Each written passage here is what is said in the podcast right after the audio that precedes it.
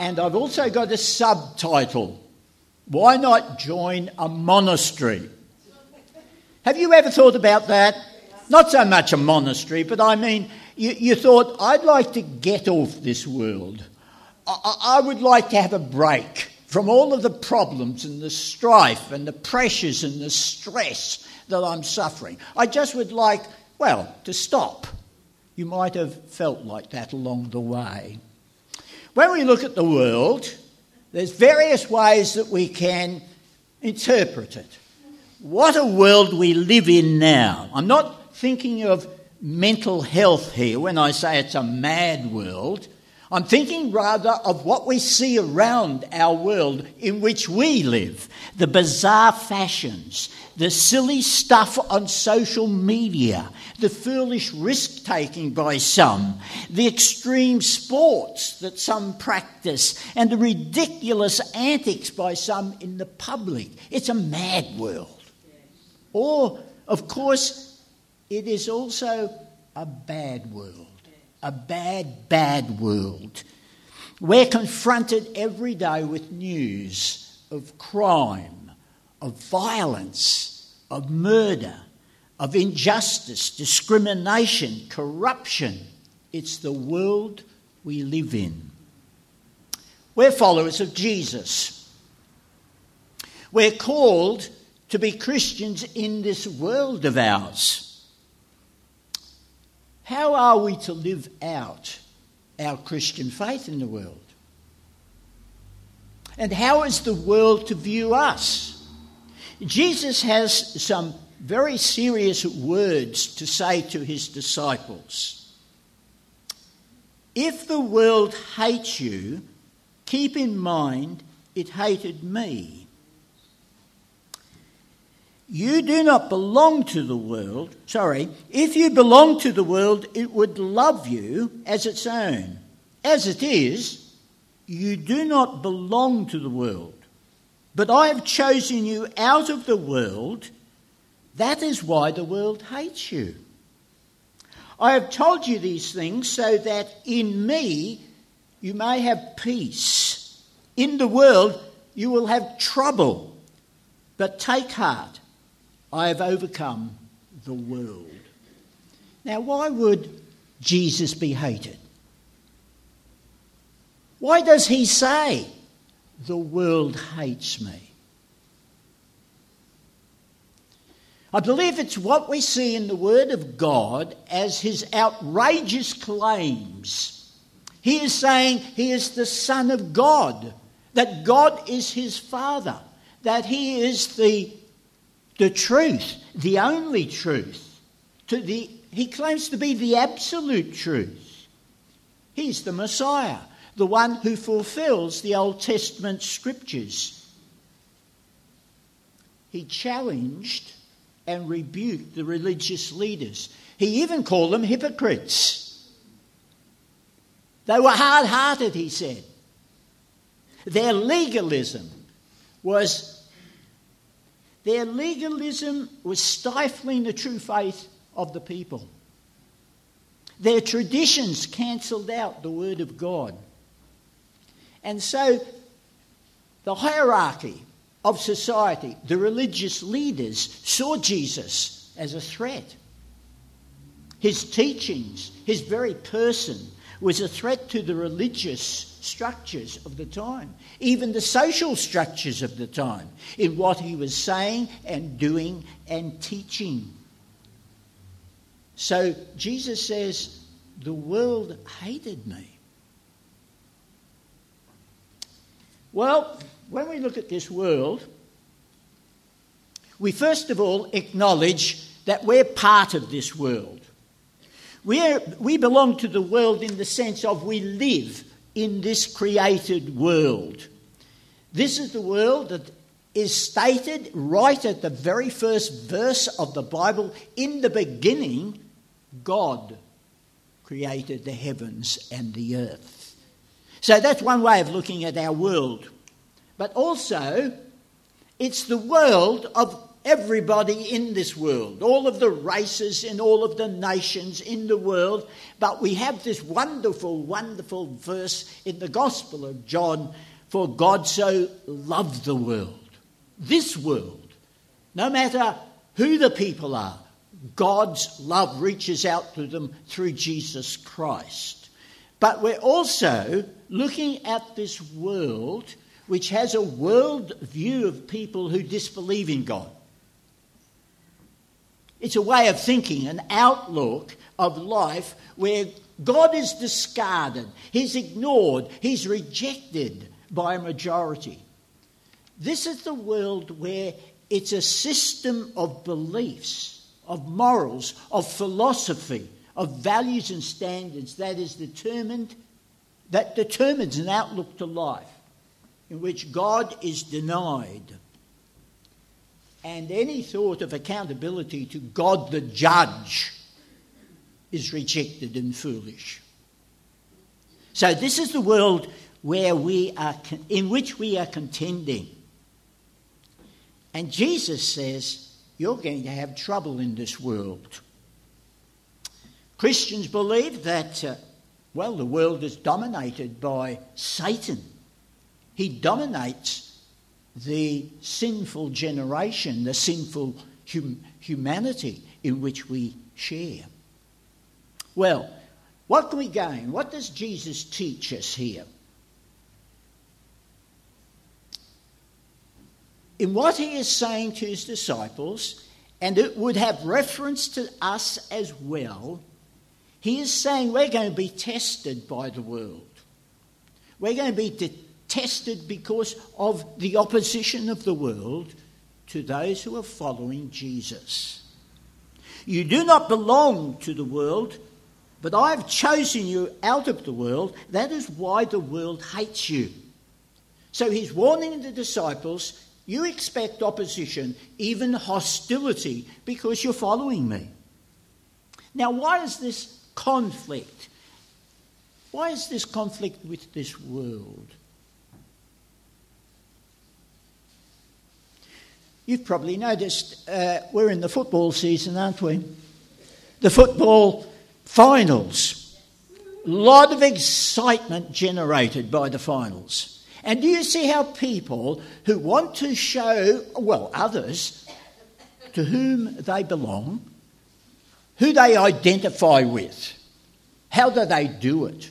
Well, of course, one of the chief ways is to have that kind of colours, the colours of your team, and even the jersey, the scarf, the beanie of the colours. We see them for those who are very, very keen fans of these football fan, of these football codes. Well, believers belong to the Jesus team. I was thinking about this just last night. We identify with Jesus. We belong to Jesus Christ. He says, You and I have been chosen. We've been summoned to Him, to believe in Him, to know Him, to follow Him. And so, what are our team colours? This is what I thought. Here we are showing our colours and our identification because we belong to the team of Jesus. Jesus gives us a different outlook to life. He gives us different attitudes within our heart. He gives us different guidelines of behaviour. He gives us different values and beliefs and moral standards than the world.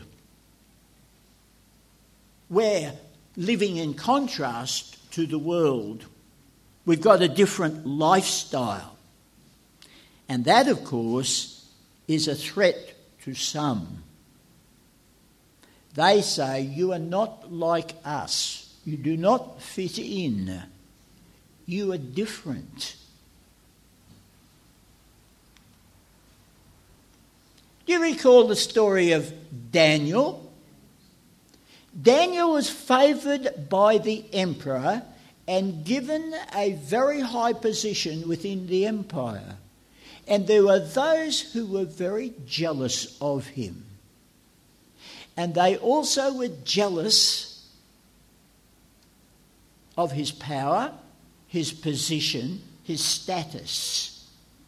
He was a man of integrity and goodness and honesty and faith. He practiced his faith openly and boldly, and that's why he was caught praying to his God rather than to the emperor. And he lands in the lion's den. He's an example of a man of integrity and faith. He is Paul. He's writing to a young pastor called Timothy. And this is what he said to Timothy. In fact, everyone who wants to live a godly life in Christ Jesus will be persecuted.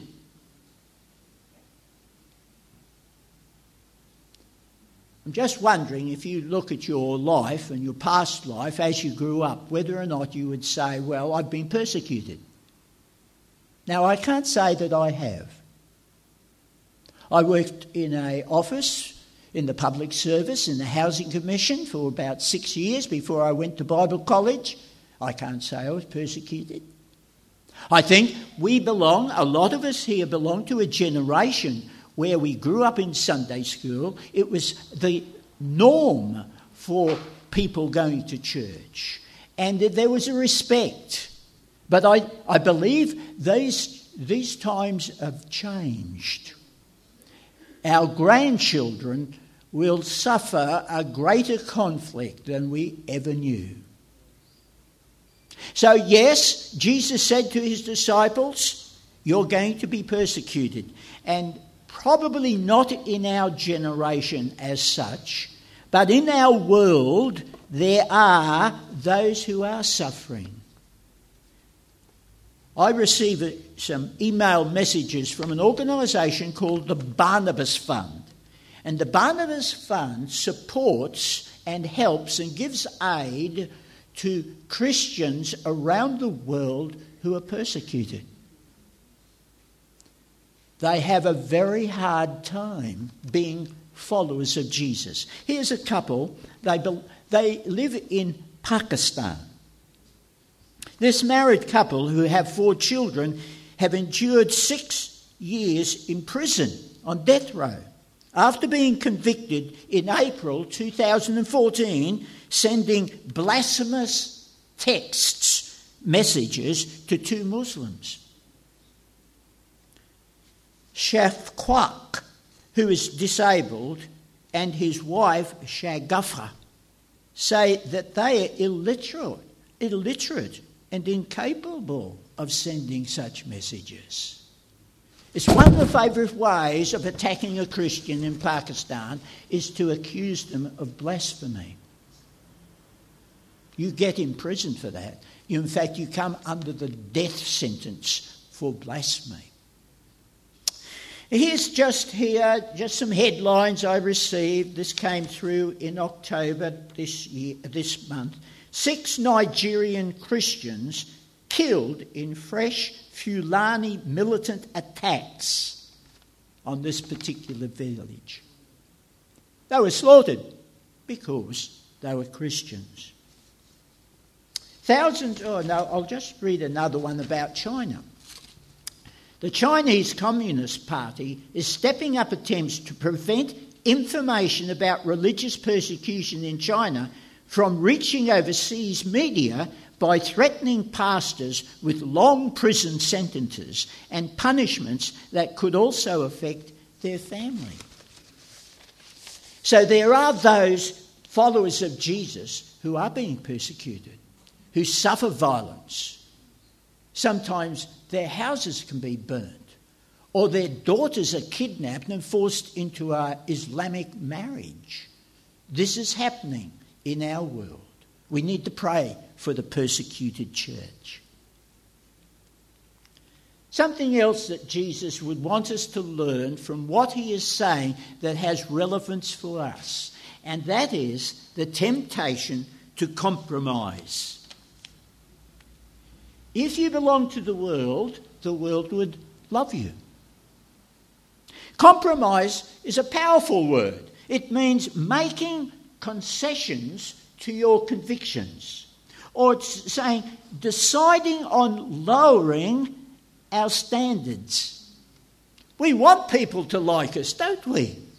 We don't want to be different so that we stand out from others and they look at us. Why aren't you fitting in to society? No, of course not. But there's a temptation for us to lower our standards, to compromise our faith. Don't let the world around you squeeze you into its own mould. This is from uh, Philippians. That I'm sorry, no.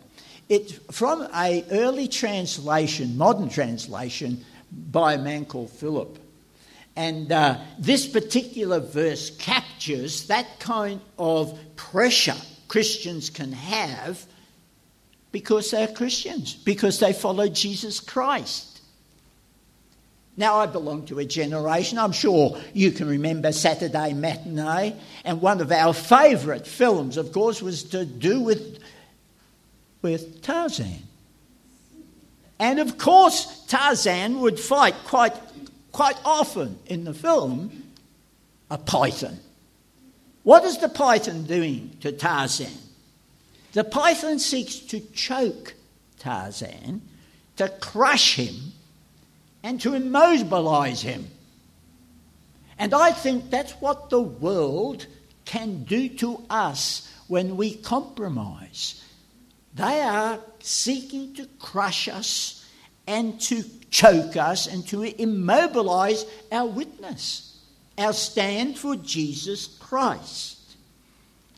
Jesus reminds us in his parable to the talents, a parable of the seed, Still others, the, the seed sown among the thorns, hear the word, but the worries of this life, the deceitfulness of wealth, the desires of other things come in and choke the word, making it unfruitful. And of course, in the New King James, it says the cares of this world, the cares of this world. That's what choke us, and we're unfruitful. Another thing that I believe Jesus is taking out of this, what we can learn of this scripture that he's saying to us in Gospel of John, the tragedy of becoming a casualty. He's saying, All this I have told you so that you will not go astray. He's talking to us. He's talking to his disciples of each generation. Not give up your faith, it says in the Good News Bible should not be made to stumble, to keep you from falling away, the other translation is saying. It's a danger to us, it's a tragedy. There's pressure on us. The world does offer us attractions of sinful nature, to our sinful nature. There's pleasures, there's fun, there's carelessness, there's activities which are exciting and enticing and daring. There's seductions of the sensual. I mean, young teenage boys, all they have to do is get onto a computer and, and press a couple of buttons, and all of the pornography is there that they wish to see. What, what temptations, what enticements, not only to young men, but older men too. We're living in this age where we are seduced by what we see on a screen. This is Paul's sad report. This is Paul writing to Timothy about a man called Demas. And he's saying, Do your best to come to me quickly, for Demas because he loved this world, has deserted, deserted me and gone to Thessalonica. Now, Paul refers to this man Demas in two other of his letters. And he refers to Demas as companion and a fellow worker. But in probably the last letter that Paul wrote, was this one to Timothy. And he's saying, Demas has loved this world. He's a tragedy. He's one who's stepped out, who's gone astray. It's a very, very sad verse and a commentary on this man that was so keen and following Jesus and helping Paul.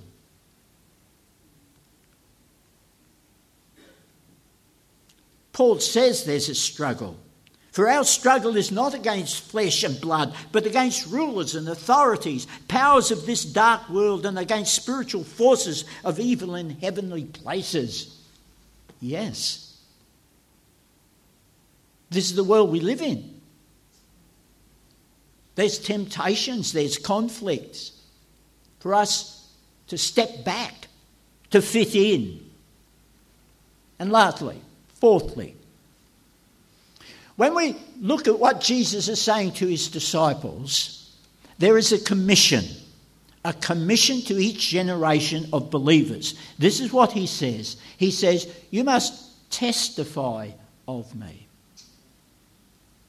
As in, in his prayer that we have recorded in the Gospel of John, chapter 15, what does Jesus pray? He says, As you, God, sent me into the world, I have sent them into the world. His disciples, I'm sending them into the world. So, what is the Christian's role in this bad, bad world, in this mad world in which we live? Well,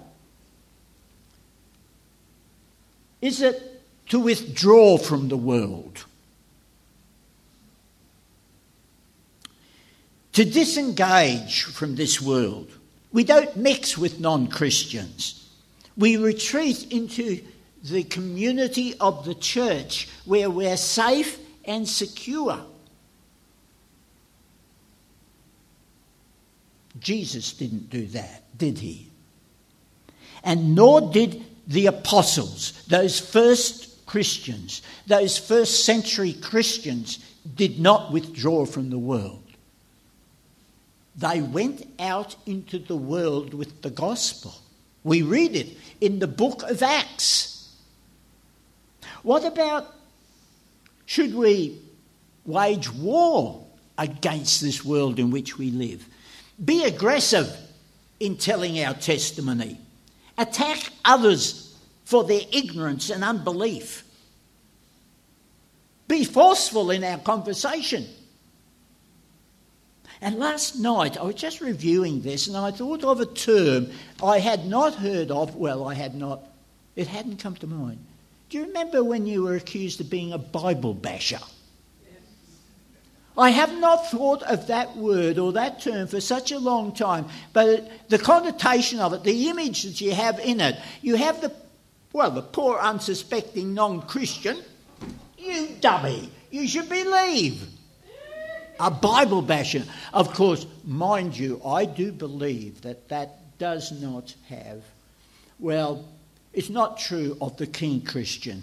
He may be in the office or the workforce and he may be quoting something of the scripture, but he can do it in a respectful way, of course.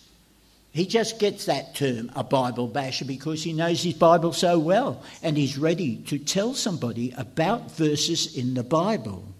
Okay, or instead of that, what about being a witness in the world? When the counselor comes, this is the good news of Jesus Christ to his disciples when he's saying, You testify to me you give me a witness. You tell them what you know about me, what I have done in your life. And he's saying, I'm going to help you. Each one of us can be helped by this counselor, this advocate, this Holy Spirit. When the counselor come, whom I will send to you, to you from the Father, you also must testify about me with the help of the Holy Spirit with the guidance of the Holy Spirit, with the teaching of the Holy Spirit, we can improve in our testimony. We can develop our witness. To be witnesses of Jesus Christ is a calling. Jesus said, You're going to be like lights in a dark world. He said, Disciples, you're going to be salt in the society. You're going to be a special flavour in the community in which you live. Paul said, We are ambassadors for Jesus Christ. We are representatives of Him. We are servants of God. That's our privilege. That's our calling. That's our honour to be called a servant of God. In the world, but not of the world, we can expect to be tested. there will always be that temptation to compromise, to be quiet, to fit in, to say nothing, to be one of the crowd. Oops. And then, of course, there's this tragedy of becoming a casualty, of going astray. And Jesus talks about this commission, this timeless commission, this commission to each generation of his disciples. So, if the world hates you, in the world you will have trouble, but take heart, I've overcome the world. What's this lesson that we can take away? Awareness of the reality of what Jesus is saying to us. Awareness of this reality of the world in which we live. We are passing through this world. Paul says our citizenship is in heaven. We're passing through, but we are to be faithful disciples as we pass through. Being aware Keep in mind, this is what Jesus is saying to his disciples. Give attention to God's word. Give attention to God's word. Jesus says, Remember the words I've spoken to you. These are lessons of life. These are my words for you to know and to understand and to give meaning to in your life. Give attention to your word. I encourage you to look at the word each day to read the word, to see what God's word is saying to you, to strengthen you in your faith, to give you guidance each day of your life by God's word. Assistance of the Holy Spirit. When the counselor comes, let's have that confidence in the Holy Spirit indwelling you and me. Each day, He is to help us. He can help us. He sustains us, He strengthens us. And of course, there's an assurance of Christ's victory. Jesus says, I have overcome the world. I've told you these, these things so that in me you may have peace. In this world you will have trouble, but take heart, I have overcome the world. Our victory is in Jesus Christ. There's our assignment for disciples to testify. In the world, we're going to be tested by conflict. There's temptation. There's a tragedy when people do turn their back on Jesus. But there's a timeless commission to witness for him. The Lord bless us, keep us, sustain us, and inspire us. Amen.